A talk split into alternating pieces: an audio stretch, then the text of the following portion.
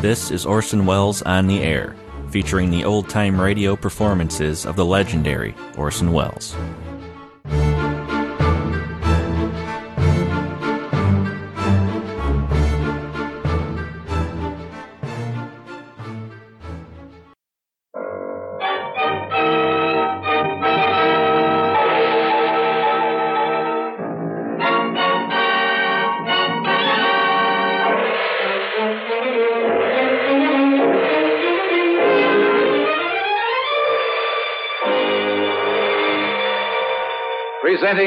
Orson Welles as the third man.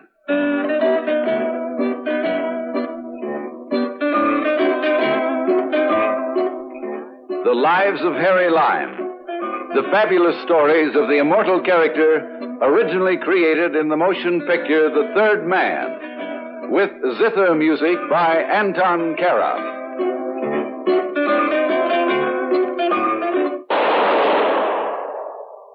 That was the shot that killed Harry Lime.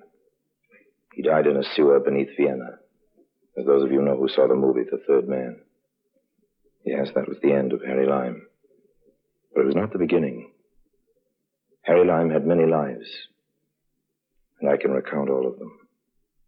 How do I know? Very simple. Because my name is Harry Lime.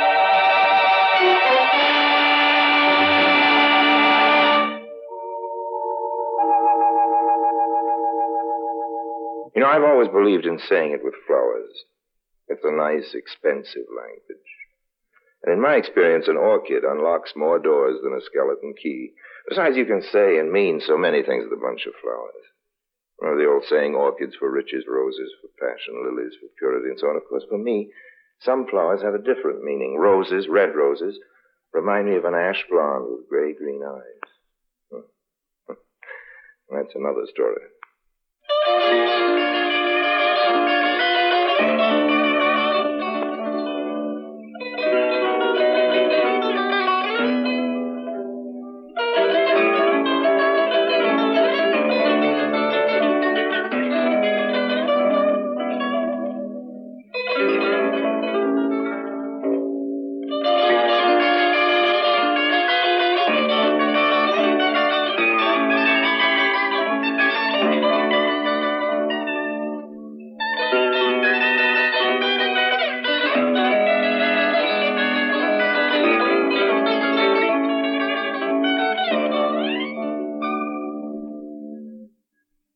And now, Orson Welles as Harry Lime, the third man in Violet's Sweet Violet.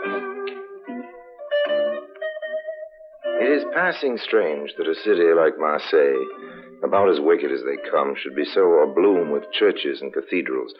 Or is it strange? Isn't this merely another example of irony? You know, the double face of life, comedy and tragedy. See what I mean? I was thinking about this as I made my way to the old town directly after landing at the port. I considered the ancient church of Saint Victor as a case in point. Its spire marked the center of old Marseille. It was founded in the 13th century and once attached to an early 4th century abbey. St. Lazarus once languished in its catacombs. And tourists can still see the black image of the Virgin attributed to St. Luke. But I'm not a tourist. I was about to pass the crumbling fortress like church when a ruin of another sort animated itself and called toward me. Violet, sweet Violet, kind. Spare a few pence for the good of your soul and a breath of English countryside. Take more than your violets to sweeten my soul, Mother. What do you know of the English countryside? I was born in England, that's what. And if I choose to warm my old bones in warmer climate, that's my own business, kind sir. You're a prickly old puss. And just for such courage with a possible customer, I'll purchase a bunch of your dilapidated blossoms. Oh, thank And- you, sir. I knew you was a proper gentleman the moment I laid eyes on you. And perhaps a little information. What kind of information? Are you acquainted with a certain pirate by the name of Griffo? Grippo? Hmm. What would you want with him, gentlemen? Words, Mother, a few simple words. You be his friend? Neither friend nor foe. I've never met him. His foe you'll be. Grippo makes no friends. Then we have something in common. At your loss. You can find him at Crow's Nester, settlement saloon and lodging, down the next street and one over. You can't miss it, just pull your nose on the noise. An unsavory beginning for a sinister character. But with all Grippo's alarming physical peculiarities, the fellow drew me like a magnet. I'd had word on excellent authority that he was king of the thriving black market trade in Marseille. As I approached the crow's nest, I agreed with the old violet woman most heartily, then entered the noisome place, twirling my bunch of violets.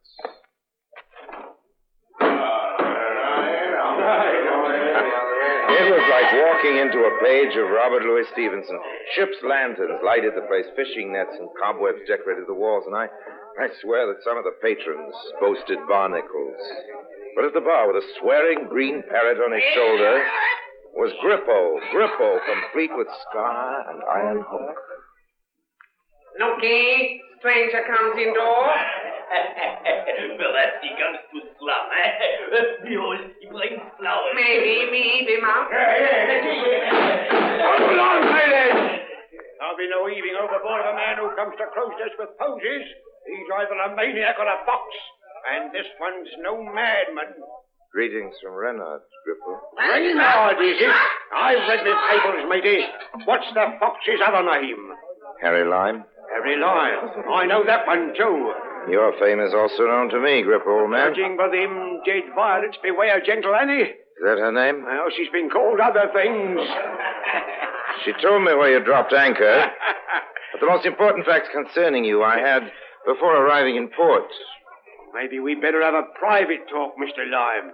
Your servant, Mr. Grippo. Follow me. Run in a bucket of grog for me and my friend Costa. At the double, Grippo. State your business, Mr. Lime. What are those who say you control the black market in Marseille? Oh, you're a cool one. Supplying scarce items to the populace for a price. Grippo's price, is that it? Well, I want a piece of it. You don't think much of your life, do you, matey? Oh, on the contrary, I think rather well of my lives. Lives? As of a cat, I have more than one, old man.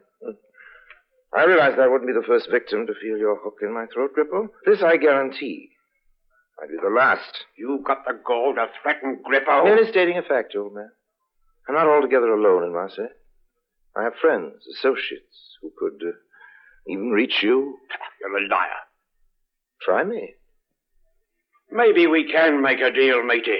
My business is expanding. I could use a sharper like you. Well, you're beginning to sound more intelligent. You don't like me any more than I like you, Mr. Lime. It's a fine start. We should do ourselves some good. Ourselves and no one else. Aye. Meet me tonight over on south bank of Old Harbor. There's an old warehouse there, last one on the dock. Abandoned, they say. But you say differently, hmm? Come and see for yourself, Mr. Lime. Eleven o'clock? Six bells, is it, Grippo? Maybe we got more in common than I thought. Have another slug of grog, matey, eh?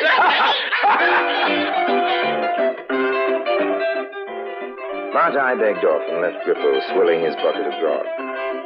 As I left Crow's Nest, fog was beginning to drift in, smelling thickly of salt water and things long dead, forgotten. Such atmosphere always depresses me. I left Old Town, my way to one of the better hotels in Marseille, rather appropriately, I thought, La Flotte d'Or, the Golden Fleece. My quarters were good, the dinner was excellent, the wine superb, the prices outrageous. I was enjoying an after dinner cigar when something new and uniform was added. Am I addressing Herr Heilheim? Why, yes? I am Colonel von Stuhl, German Occupation Police. Well, won't you join me, Colonel? Richtig. What is your pleasure? Cognac? Nothing, Dankeschön. You are notorious, Herr Leim. I prefer the word celebrated. I am here to warn you to make your stay as brief as possible in Marseille and to cause no incident so long as you are here. We have enough trouble with these uh, peasants. I can't imagine why my presence should be of any concern to the occupation authorities, Colonel. I assure you I have no intention of starting anything except escapades that might contribute to my pleasure. What do you mean by that? I'm here on holiday. That shouldn't worry you. Your occupation buys about nothing. Congratulations, old man. You may change your mind. What? About the cognac. Nine. You will do well to remember my warning, Herr Leim. Auf Wiedersehen. Auf Wiedersehen. And thanks for dropping by, Colonel Von Groot. You may prove most useful to me. Fog lay in my throat like cold cotton. I came to the abandoned warehouse in the waterfront of Old Harbor. Pack water lapped listlessly against the pilings of the dock, and the damp crept into my bones. The whole atmosphere of the place was one of defeat, despair, and hopelessness. I was anxious to get my business over. Pushed open a sagging door. Hello? Hello? Hello, anybody about? Any lime? Oh, yes. I, I was I was supposed to meet. He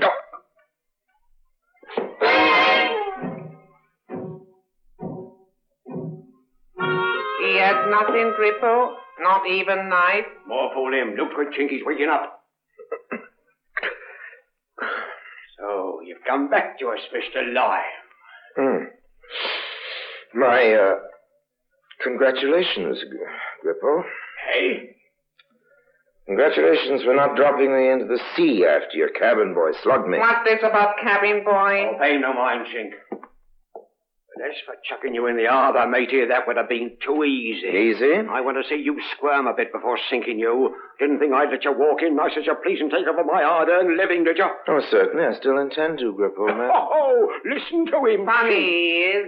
But, uh, Colonel Von Gut takes an even more humorous view of the situation. You say Von Goat? Oh, I did, I did. You know him. that is why he come here so bold. He has got protection from the... I don't think. I'll sign you on, Mr. Lyon, but it's going to take more than your fancy talk or Von Goat. What do you mean? Everybody's again me, the police, both French and occupation. Now even the French underground's after me skin. I'm afraid to sell. You find a safe way of making customer contact, matey, and you're in. But can't your corrupt colonel assist you? How'd you know that? Of course I knew it. Else why should I mention his name? Still no likey him, Cripple. You like your money, don't you? Sure. Then stay out of this. After all, Mr. Lime asked for this. It's his neck. and with that reassuring spirit of goodwill, would you care to show me your stockpile of goods, Gripper? After all, before I can sell, I must make sure of my merchandise, since my life depends on it.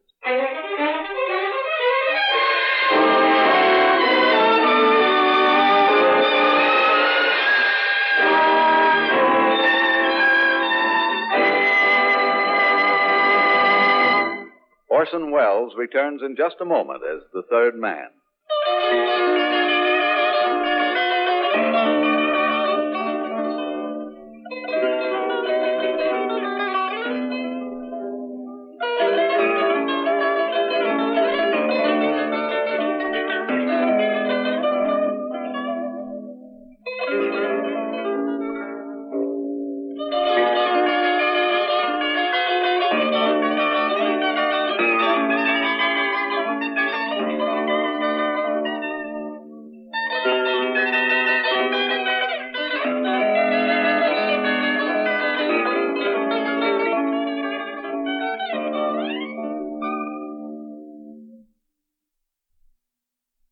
And now Orson Welles, as the third man, continues with Violet, Sweet Violet. I gambled and won. The old lime luck paid off. Probably the one corrupt official in the occupation who had dealings with Grippo had also walked into my web, Colonel I was playing a very dangerous game, but I was determined to play it to the end. After all, such a challenge was the only pleasure I could find in those times. Grippo's warehouses loaded with black market merchandise, including guns and plane parts. All I had to do was to find a way of, well, distribution. Then I remembered a cracked voice, the odor of faded violets. Violet, sweet Violet! Who'll oh, spend a few pence for the good of their soul on a bit? Oh, it's you, young gentleman. Good morning, Annie. Did you find Grippo? Yes. It is a bit raw for you to be out today, Mother. Me diggings are no better. What with my gas turned off and my landlady wanting to lock me out if I don't paint it phosphorus. Supposing I buy out your stock and we go over to that inn for something warm, Annie. You're going to the inn with the likes of me? It would be an honor. Come along, Mother.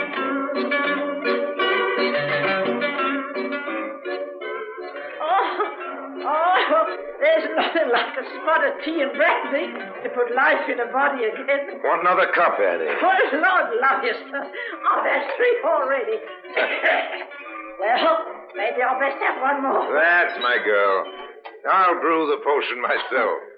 Oh, I never thought gentle Annie would see the likes of this again. Oh, why not? Oh, if it had been 40 years ago, when I was Annabel Ware. Uh-uh. But I was, the toast, Mr. Lyon. Would you like to repeat? Violet, sweet violet. Please, Annie. Annie, I want to help you. Why? I've already told you. Perhaps I can make up in a measure for all that heartbreak you had before. You, you've got a heap of mending to do, Mr. Lyon. Then how's this for a starter? I'll bring you flowers from the wholesale market. The best and freshest blossoms I can find. And they won't cost you a penny. You'd do this for, for me? If, if you'll do something for me, Mother. Anything, Mr. Lyon, anything. You're going to have the briskest floral trade in Marseille. And whoever asks you for violets, sweet violets. Now remember. Violet, sweet violet. Master, that's my own song. Yes, but they must say those exact words when they make a purchase. When they do, Yeah. you give them my address. I'm staying at the front door, the Golden Fleece. Golden Fleece. There'll be someone who'll give you envelopes. These I will collect every evening. You got that? You have business with such folk? Call it the business of um, freedom. Freedom. The underground. Oh, it was a fine, brave day that brought you to my Marseille, gentle Annie, Mr. Just follow my instructions, Mother. You make us both happy. That I will. and now another another spot of tea.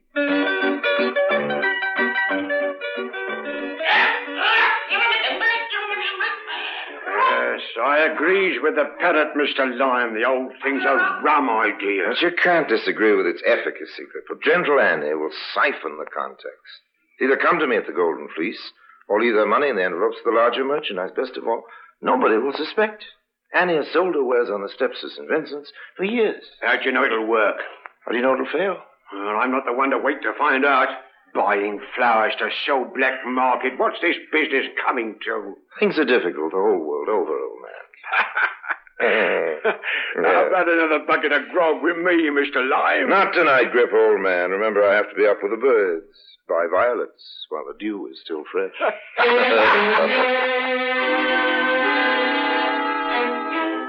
the noose was tightening, and the gentleman who perched atop a powder keg and lit the fuse had nothing on Harry Lime at the moment. If luck had been with me thus far, why not further? Business was booming. Gentle Annie was the biggest thing in black market circles. She could have known she was more famous now than she'd ever been in the old music hall days. And then suddenly, like a bolt from what they like to call the blue, the envelope trade fell off. One day, two, three. I questioned Annie.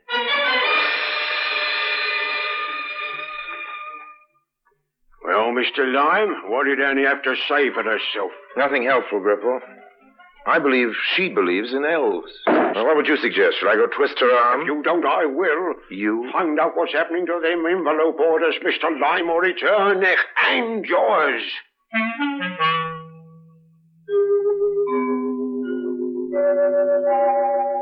Grippo's ultimatum didn't leave me much choice. It rained the next day. I passed St. Victor's at high noon. Annie was loyally crying her wares. I visited her again just at dusk, settling down for a sudden night. I didn't announce myself, but moved into the shadow of the fortress-like pillars of the ancient church. Violet! Sweet violet! They smell the sweeter for the rain. There were no buyers. I saw several envelopes on a tray. She had few flowers left. In spite of the weather, it had been a bright day for my elderly friend. Annie sighed, pulled her shawl tighter, and was getting ready to close shop when another pedestrian appeared, a taut, thin woman who might have been beautiful once. Her hair was tawny in the fading light, her voice hard and brittle. She darted toward Annie. I want to buy the flowers, Annie. Eh? Oh, it's you again, girl. Get 'em out. The violets. One bunch. Always coming on ready to leave. You better spend your pennies for bun and milk, girl. From Looks of you, you could stand some food. As Annie fumbled with her blossoms, the woman snatched the envelopes and whatever money she could. I had my thief, just ready to move in. When gentle Annie caught her in the very act. Here. What you doing? Stealing? Let me go. Let me go. You. No! Don't you, girl. Shame! She's an old woman. Help! Peace! Murder! It's all right, Annie. It's all right. I'm here. Something wrong. Something wrong. I said quiet down. Oh, now the fat's in the fire. Food I wanted, just money, no Rob, an old woman and steal from me friend here, too. hello, hello, hello. Uh, what, what is the trouble here? Huh? Who robbed you? Well, there's Ussie here, that's who. Well, there's really no trouble at all, officer. I didn't was do just. anything. I was only She's been the one who's brought me all I'm gonna along. fight for Yes, that. I'm. Enough, starving. enough. I We, we shall all go to the station. Oh, Where there at least are. it is dry. Oh, but Uh, officer. come, come, vite, vite, monsieur, s'il vous plaît.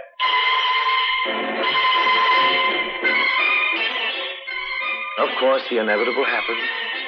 Once the authorities learned my identity, prefect was called in with my somewhat oversized official dossier. It appeared that I was to be the whipping boy of this particular petty theft. I am not at all convinced of your innocence, monsieur. Annette, Yes, sir. are you acquainted with this gentleman? Him, sir? He's a good, kind man, sir.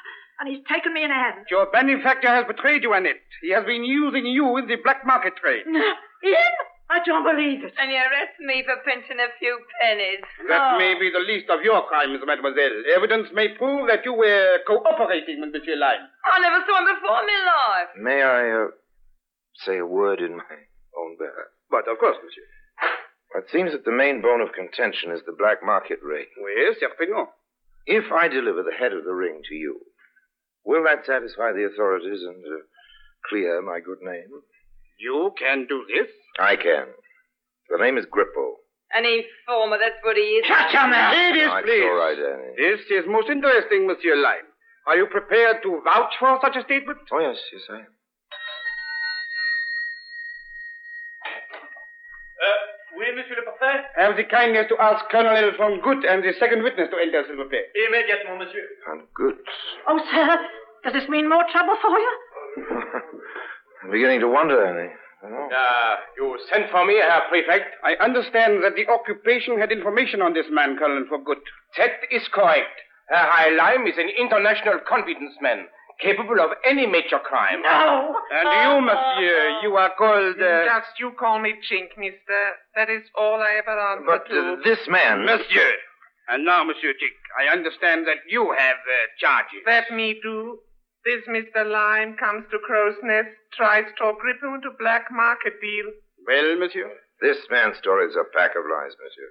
He is Grippo's axe man. It is. Mr. Lime's word against mine, Prefect. I order Herr Heilheim's arrest. Uh, may I offer a way out of this crisis? No believe what he says. He's smooth one. Grippo You told... see, uh, gentlemen, his own words have hung the chink. Well, I must admit. And if I bring in Grippo, while your men are investigating the abandoned warehouse on Old Harbor, I want no unnecessary trouble. If Herr Lime guarantees to eradicate the black market trade here in Marseille, we have no further interest in him. thank you, Colonel. And now, Monsieur le Prefect. Uh, we shall wait until you begin Grippo, Monsieur Lime. Then we shall discuss your future.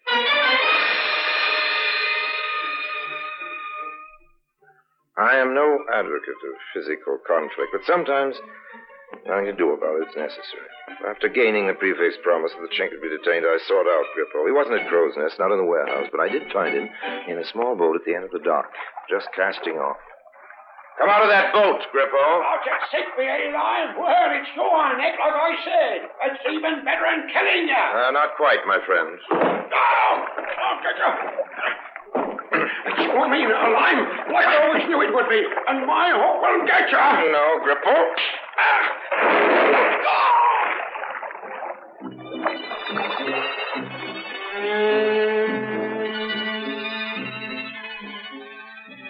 I was most untidy when I delivered Grippo to the authorities. Dampish and somewhat bloody. But the law was satisfied, at least insofar as the occupation was concerned. The black market ring was ended, and I had a clean bill of health. But the French prefet suggested that I take passage on the next ship out. In fact, he was at the dock to see me off.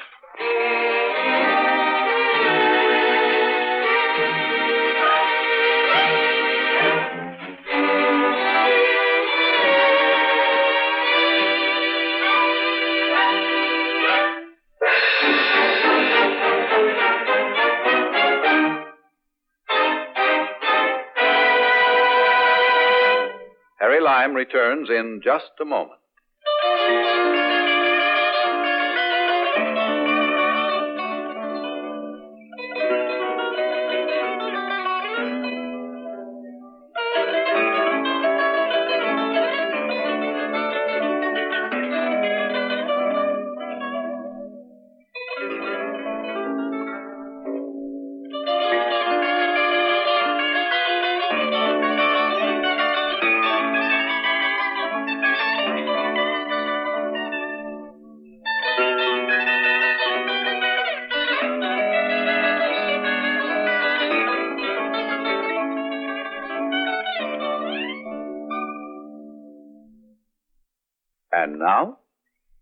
Harry.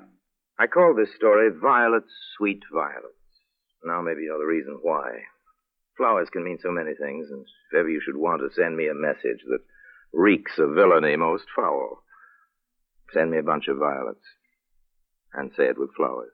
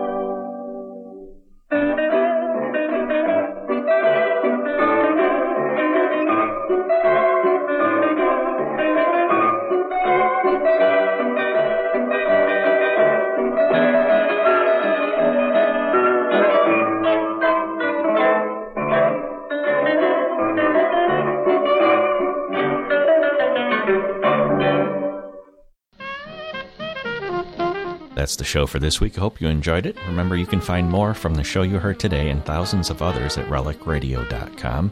And also donate through the site if you'd like to support Relic Radio. You can find more information about that by visiting donate.relicradio.com. Thanks for your support and for joining me today. Be back soon with more.